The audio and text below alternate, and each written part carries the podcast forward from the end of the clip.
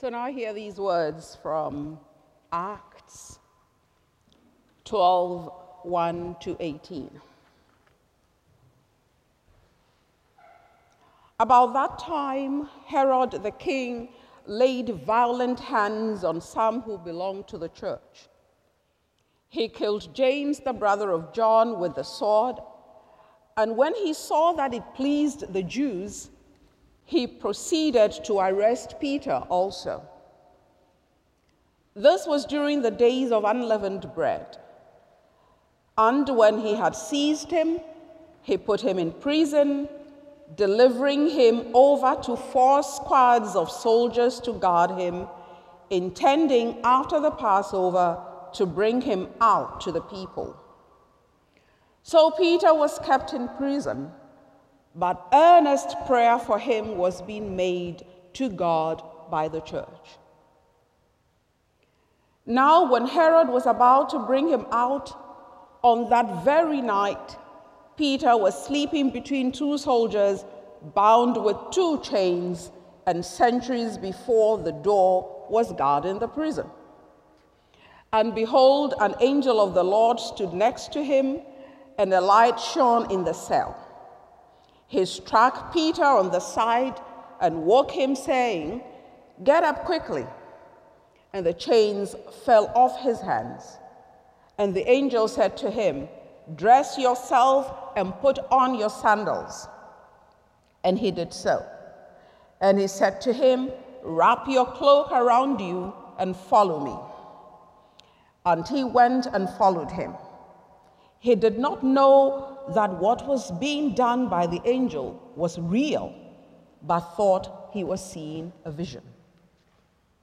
When they had passed the first and the second guard, they came to the iron gate leading into the city. It opened for them of its own accord, and they went out and went along one street, and immediately the angel left him.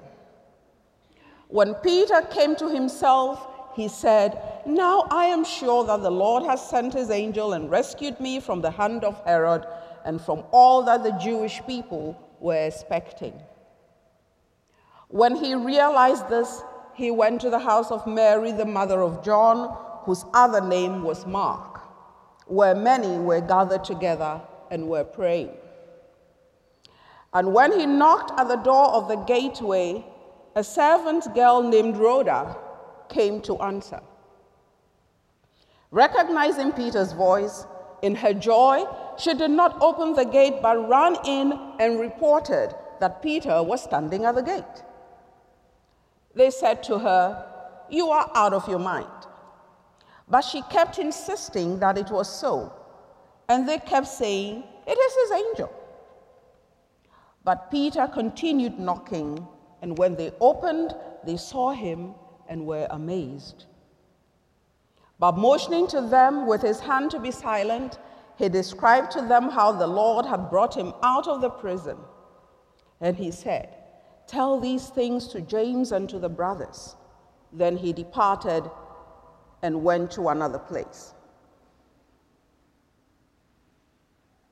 Now, when the day came, there was no little disturbance among the soldiers over what had become of Peter. The word of the Lord for us, the people of God. Thanks be to God. At least that's what they taught me when I went to Sunday school. In Durham, North Carolina, where I recently moved from, there is a quaint little playhouse called Man Bites Dog Theater. That, to say the least, is not only an eye catcher, but a conversation starter any day. Dog bites man is the dozen a penny story, the usual. Somehow, when I received the invitation to preach, and Pastor Phil said, You were in the book of Acts and would be at chapter 12 this week, I wanted to duck. I wanted to use the get out of jail card because he had said Knox was not wedded to following acts and I could preach anything. Chapter 11 would have been fabulous, I thought. Preaching on chapter 12 to evangelicals who were receiving answers to prayer before Adam was made was like telling a dog bites man story to a people who tell dog tales for fun around the campfire. I'm a recovering evangelical, so I know how that goes. Testimonies about answered prayers are not new in Scripture. You might even say they were a dime a dozen. From Abraham to Moses, Hannah to even Jesus. Maybe you have had a testimony or two to share about answered prayer. Some perhaps quite miraculous, even instantaneous. You prayed, one, bam, pizzazz, and there it was. Usually you would chalk such answers to earnest and great faith, and it would be in order. After all, the scriptures tell us no less. We are to come asking boldly and expecting God to do amazing things or not come at all. No shilly shallying prayer would receive answers. We have been schooled to believe that. God is not in the business of listening to weak, faithless prayers. That is until you read Acts 12, as we just heard. And you wonder. Perhaps, like me, you just thought it was business as usual. I've read that chapter several times. People pray, prayer gets answered, there's nothing to pause and wonder. And I have to tell you, I didn't even give it much thought. But for this assignment, to bring a message today. And then it felt like I was going down a rabbit hole with treasures hidden every corner. So, if you will, please pray with me as I attempt to share what the Spirit laid on my heart in hopes that we will be fed today and go home with leftovers. I like leftovers to chew on for days. Shall we pray?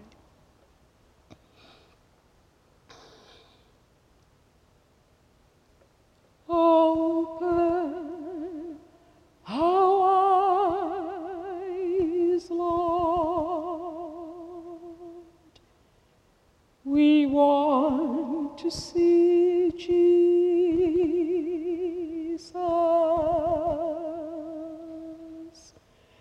to reach out and touch him and say that we love him. Open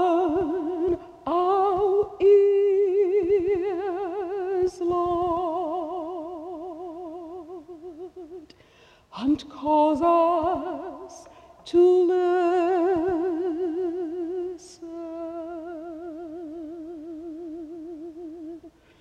Open our eyes, Lord. We want to see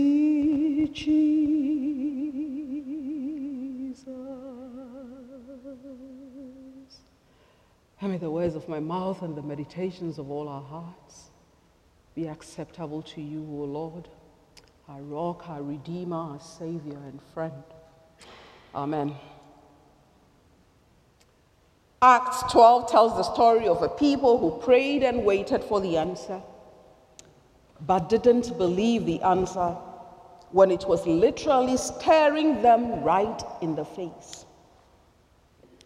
I think that sometimes God is gentle with us by denying us answers to some prayers because it may be too much for us. We might die in shock, Rhoda could have, on that day. a wicked ruler who was being hailed by wicked people and piling wickedness on wickedness on godly people, had just received more accolades for killing a good man, a Christian man. He takes a needed break from such hard work and throws another in prison until he is well and ready to kill him as well.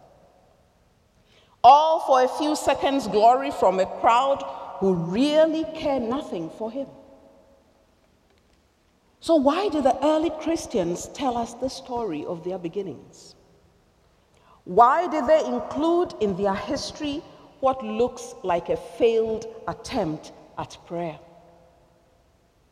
They didn't even need to tell the second part of the story, which shows them in quite a bad light. It seemed they were praying without believing by their own accounts left for us in the scriptures. They did not seem to have the basic prerequisite for prayer and answers to prayer. They didn't have the first ingredient to make prayer with results faith. And yet, in this seemingly lackluster story, we find perhaps the greatest insights to faith and prayer, and above all, life with God. I think the church learned these principles over time.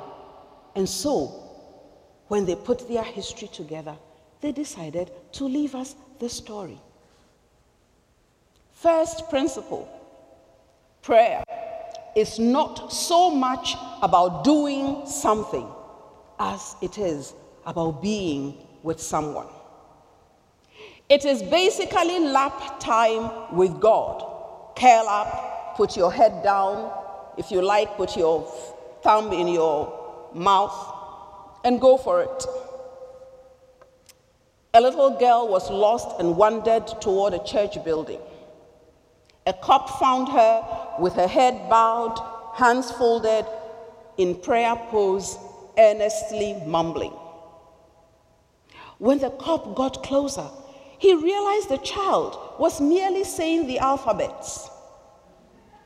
Puzzled, he asked, What are you doing? Without missing a beat, the girl shushes him and says, Praying. But that is not praying. That's just ABCs. That's all I know, says the little girl. I figure God can put the alphabets together and make a prayer. Out of the mouth of babes. That is it, people. That is it. Sometimes we think we are praying and piling words on words and building it in faith, and sometimes encouraging ourselves to believe. Not so. Not so at all. Paul tells us in Romans, we don't know what or how to pray. The Spirit Himself prays for us in ways that we cannot begin to understand unless you speak spirit lingo.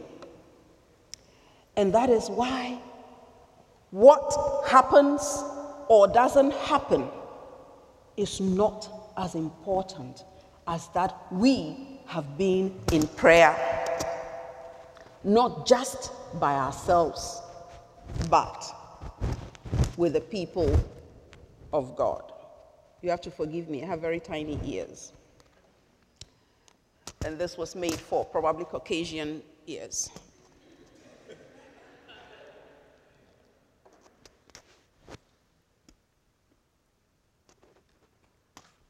So, have you read a book?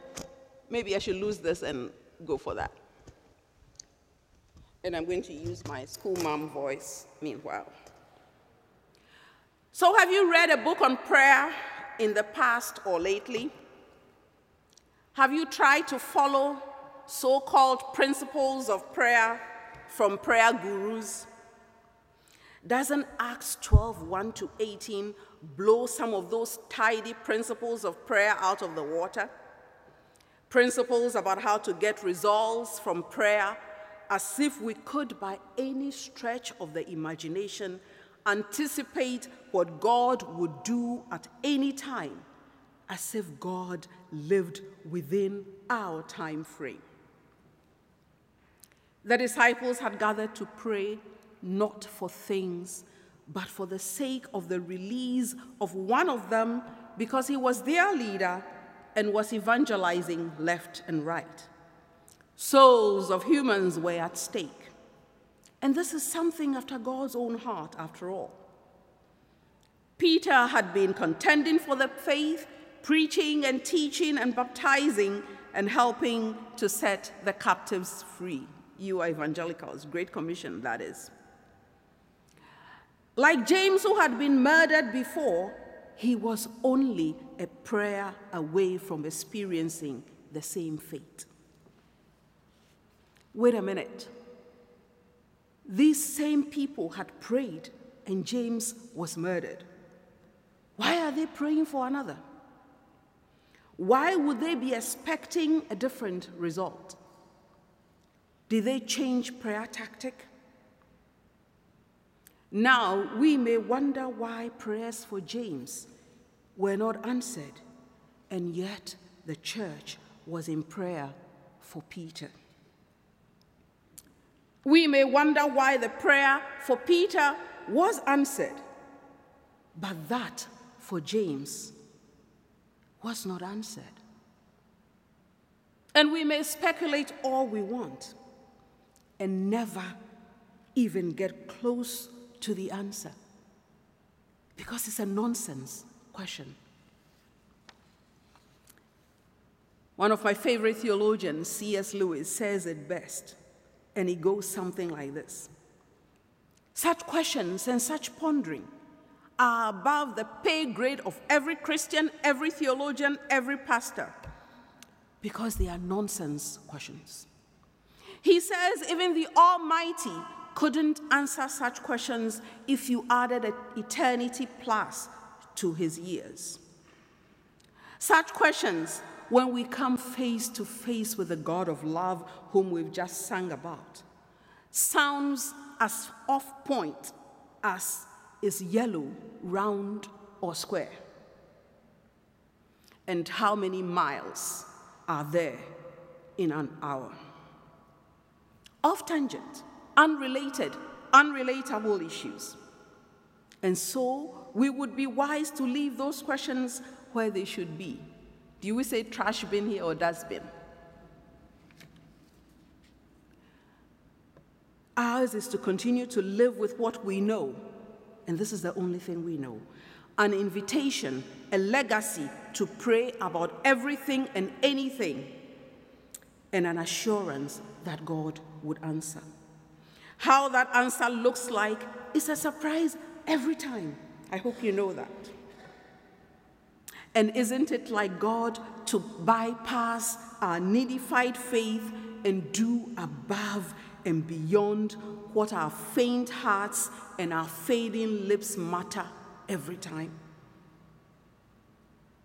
I know we have all heard the pray, claim, package, and move on preaching that abounds these days. And if it doesn't happen, it is because you didn't have faith enough. Sometimes we might even have scripture quoted as us to justify why the prayers didn't work. Even Jesus couldn't do much in certain towns because they had no faith, because of the unbelief. As if God has a one size fits all dispenser for prayers. So please don't listen to fake peddlers of miracle who require more faith for your prayers to be answered. The property of faith is not in its quantity, but in its quality. Not size, but character. And all the women with engagement rings, all that bling, at least know what I'm talking about. Cat, carat, and all those C's they say.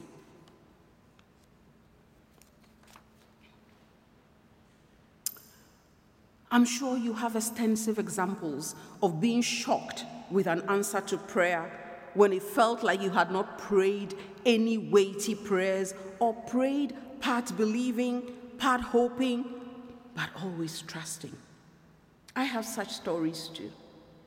One day, my son's computer or laptop, they call it, was broken. It was Sunday morning. Monday morning, we have to go to school with a computer. I go to my Presbyterian church. Pastor encourages us to pray and believe God. It's end of service. Pastor is praying final prayer. The Spirit says, Get on your knees. I say, Are you sure? This is a Presbyterian church. We don't do that. Anglican, Catholic, I might, and it won't cause any problems. This is a Presbyterian church. Are you aware? On your knees. I'm saying, God, church will soon be over. People will need to move through the pews on your knees. So, if you know God at a point, you know that your choices are always yes and yes. So I got on my knees, praying, but wondering who is looking at me and wondering what is this fool woman doing on the floor.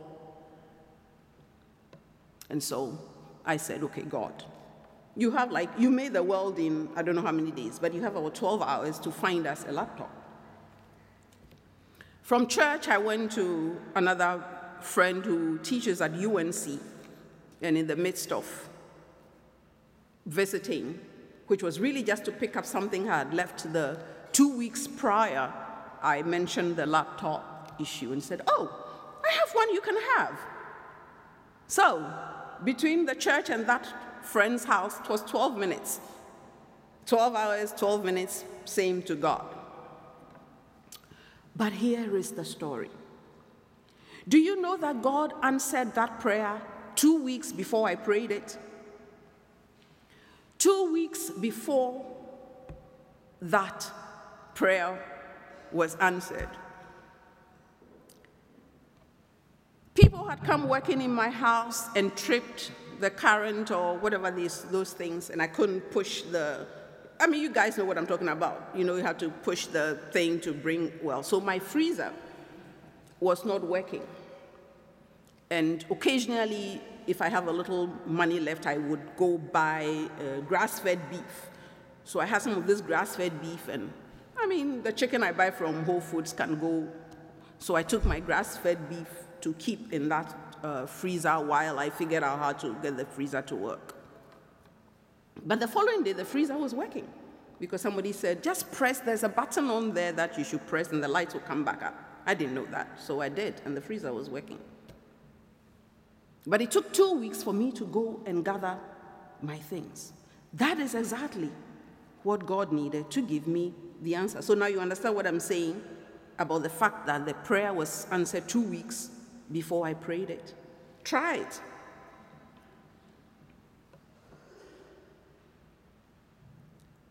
So sometimes you pray and the answer comes just like that 12 minutes.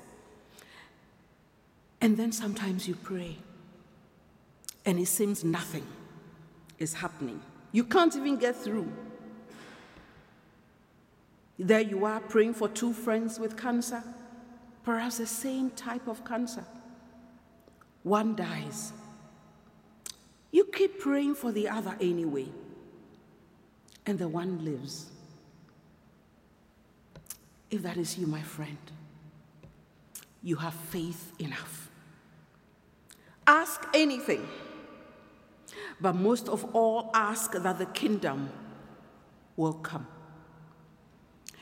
In our day, when the church has lost its credibility and its relevance, this might be the time to ask in earnest that the Lord of the church will grant us faith, faith enough to be credible witnesses. Again, the Spirit was working together with all of us. I was far away in my house and you were here, but the hymns and the prayers were leading to this point. The story of Acts is the story of God making himself known through his people by miraculous signs and wonders in a culture where to talk about monotheism and to boldly declare that there is only one God who is the Father of our Lord and Savior and brother Jesus, was to talk nonsense. They did it anyway. God showed up, not always in the way they had assumed, but always. You have faith enough to do the same and to expect God to show up in the lives of the people to whom you witness. Ask anything. I'm not talking about material things like the people who think it is only in big material things that they can see the finger of God. As if God was a braggadocious potentate needing to prove his mettle. Any rich millionaire can give you a Bentley so you can go out and mention his name to friends and let him look good. I'm talking about the God who is so big, he can stoop low to your slightest need and that of the world without any effect on him. I don't know about you, but I'd rather have a God who will find me a needle and the right button and the right color thread in the nick of time when I'm rushing out of the door for an important meeting and notice a button missing on my blouse. Girls, please raise your hands and prove me right.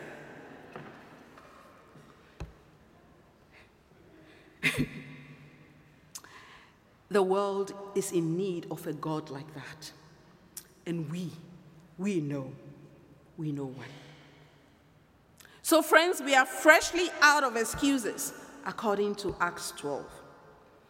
We don't have to have our faith ducks all in a tidy row before God shows up and does amazing things. It matters only that you know if He doesn't do it, it doesn't get done. You can't pray and have a backup plan. You can't pray, give us this day our daily bread, but rely ultimately on the few loonies to get food from the dollar menu at McDonald's.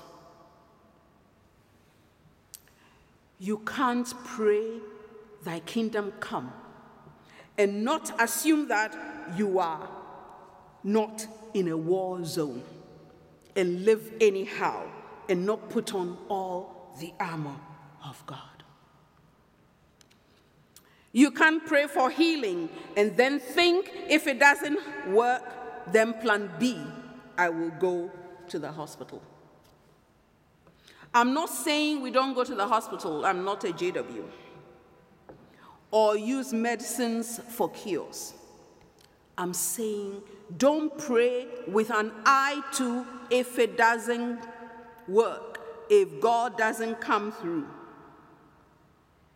As if there is something or some power above or even below God that you can ultimately appeal to in time of need. It can never be God plus something else on top of it. It can't be God with something through which God will do such and such. Pastor Phil will explain that to you if I didn't quite get it.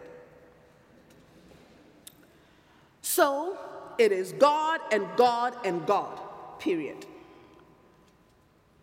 But by all means, there will be moments of doubt in our journey. And sometimes even while we pray. But these doubts have to occur within faith, not outside it. Let doubt make friends with faith.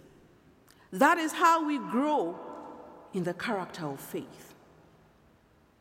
Push, pull of faith and doubt, like the way we build muscles in the gym. I don't go to the gym, so maybe I'm not doing it right. Tear up to strengthen, tear up to strengthen. I hear that's how, what happens. You know, all the pain you get when you go to the gym is your muscles tearing, you know, and then it tries to grow back, and then you go and do it again. Yes? The men are saying yes.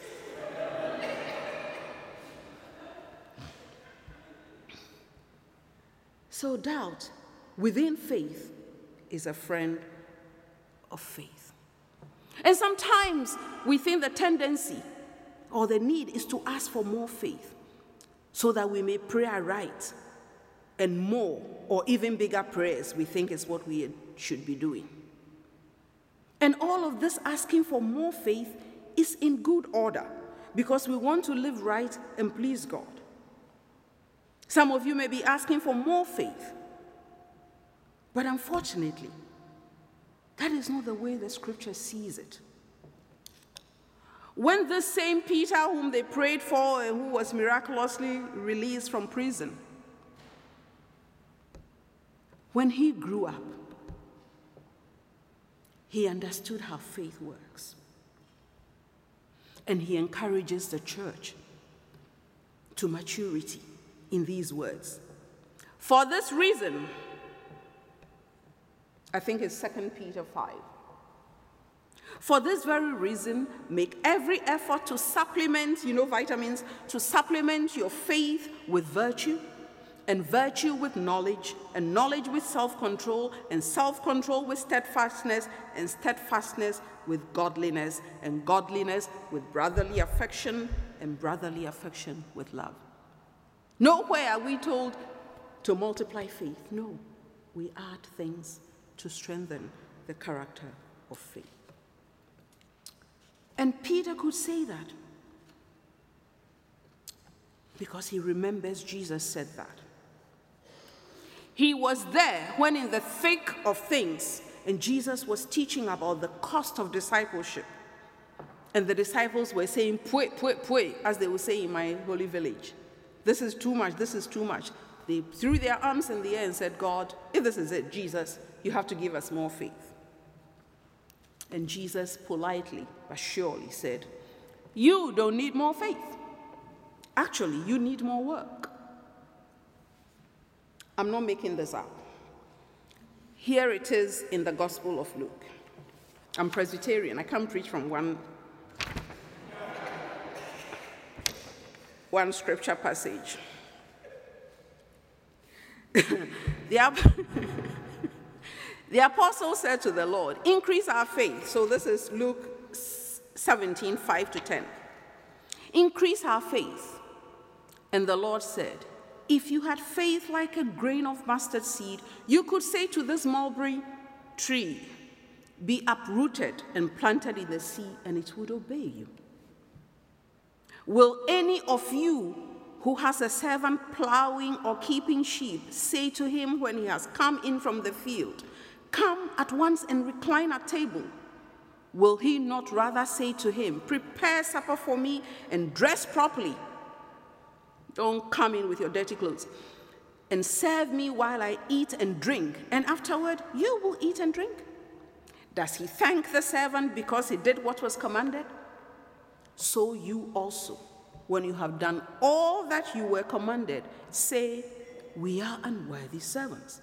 We have only done what was our duty. Work is how you build faith muscle. I didn't say that, your Lord said. Kingdom work takes the search for increased faith out of the equation.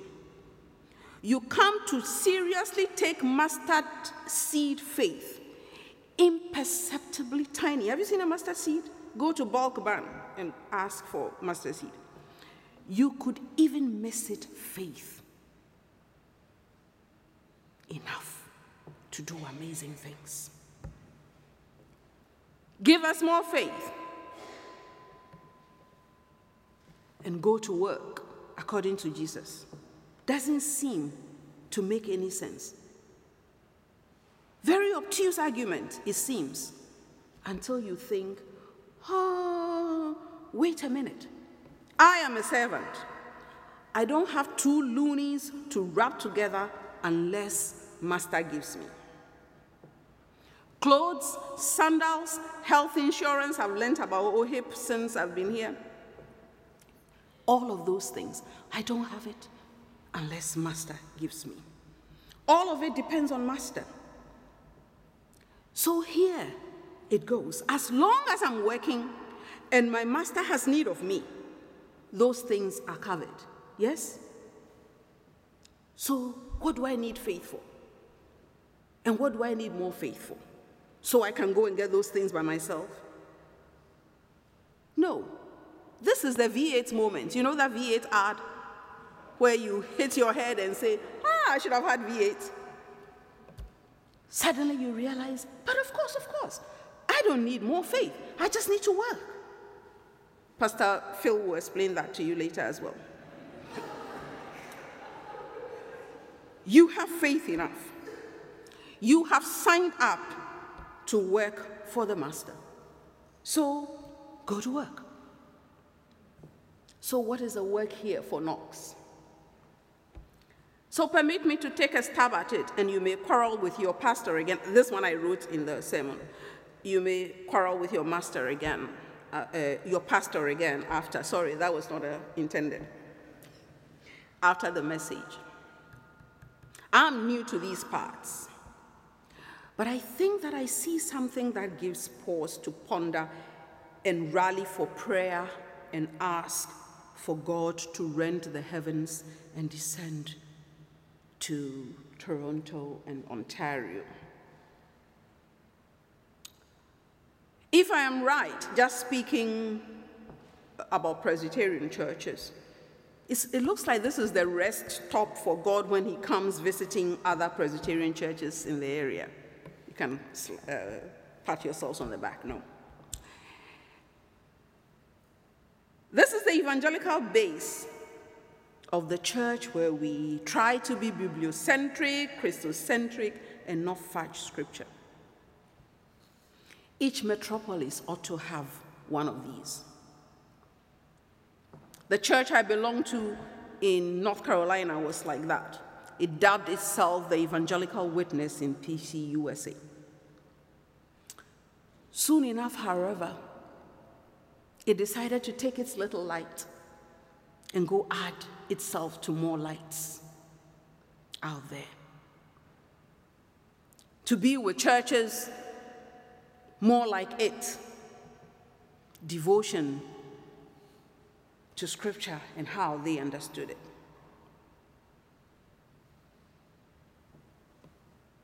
Why should that be? What is the need of light in more light?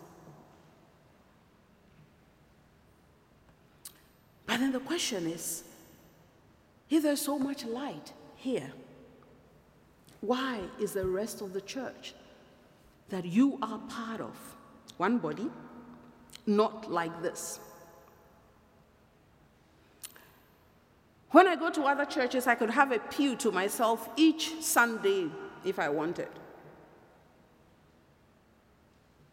So, why is only part of the body growing and not the rest? I think we're in trouble if that is the case.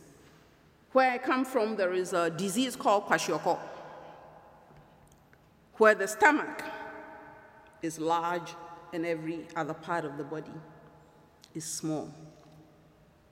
Despite the size of the stomach, visible for all to see, evidence of one being fed or taking in nourishment, the individual is severely malnourished. Nourishment doesn't travel through the rest of the body, which is ailing, while the protruding stomach seems to be announcing that it is sated. May this be us. How do we pass on nutrients to the rest of the body? Or is it the case that what looks like plenty of food is still perhaps empty spiritual calories? Perhaps all this doesn't make sense. Perhaps for you it is easier to figure out what God is saying to you when you can place yourself in a story. We may be this character this time we read, and another character another day. As Rhoda, for instance, if that is who you think you are for the moment, we need to be seeing the answer God is already fashioning for our prayers and running all over the place and pointing to it. The answer is here. I see it, I see it.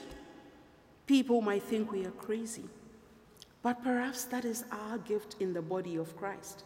We are the eye, and we don't need to back down. Keep telling us that you see something the rest of us don't see. And if that is you, you have faith enough. Keep telling us.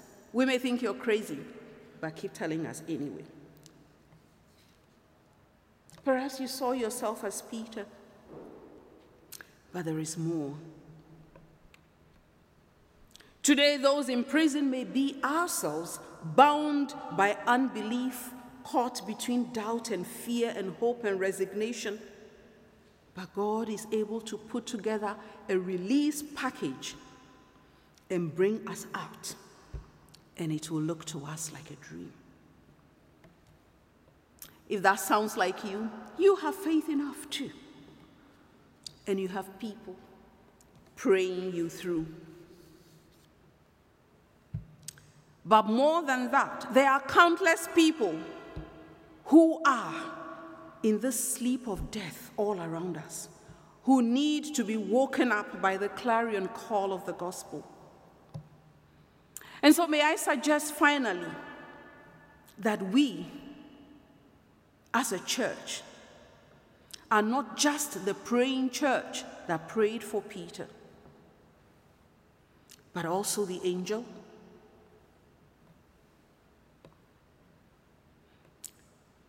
What he says to Peter is what the gospel does, isn't it? Wake up. He even gave him a hit on the side. I mean, I don't, the English says so, but if you read it in my holy language it's probably booted him. So, whatever it takes. Put on your clothes, put on your sandals, follow me. There are many in prison of sin and brokenness who need to be jarred into waking up and who need to be encouraged to put on the righteousness of Christ for clothing and who need to put on their feet the gospel of peace as sandals and walk out of prison as though in a dream. That is a measure of grace, isn't it? And let them go and tell their testimony and say, See, this is what God has done. I am free. And let the world gape and not believe, but we know. Church, you have faith enough and God is looking to you. So pray on. For you are who the Lord is looking for. Pray on, for this will tear the mighty strongholds down. Stay on your knees, for this is where the battle is won. And there's no better place for you to be than seeking the Father prayerfully. Very soon you'll see the victory. Pray on.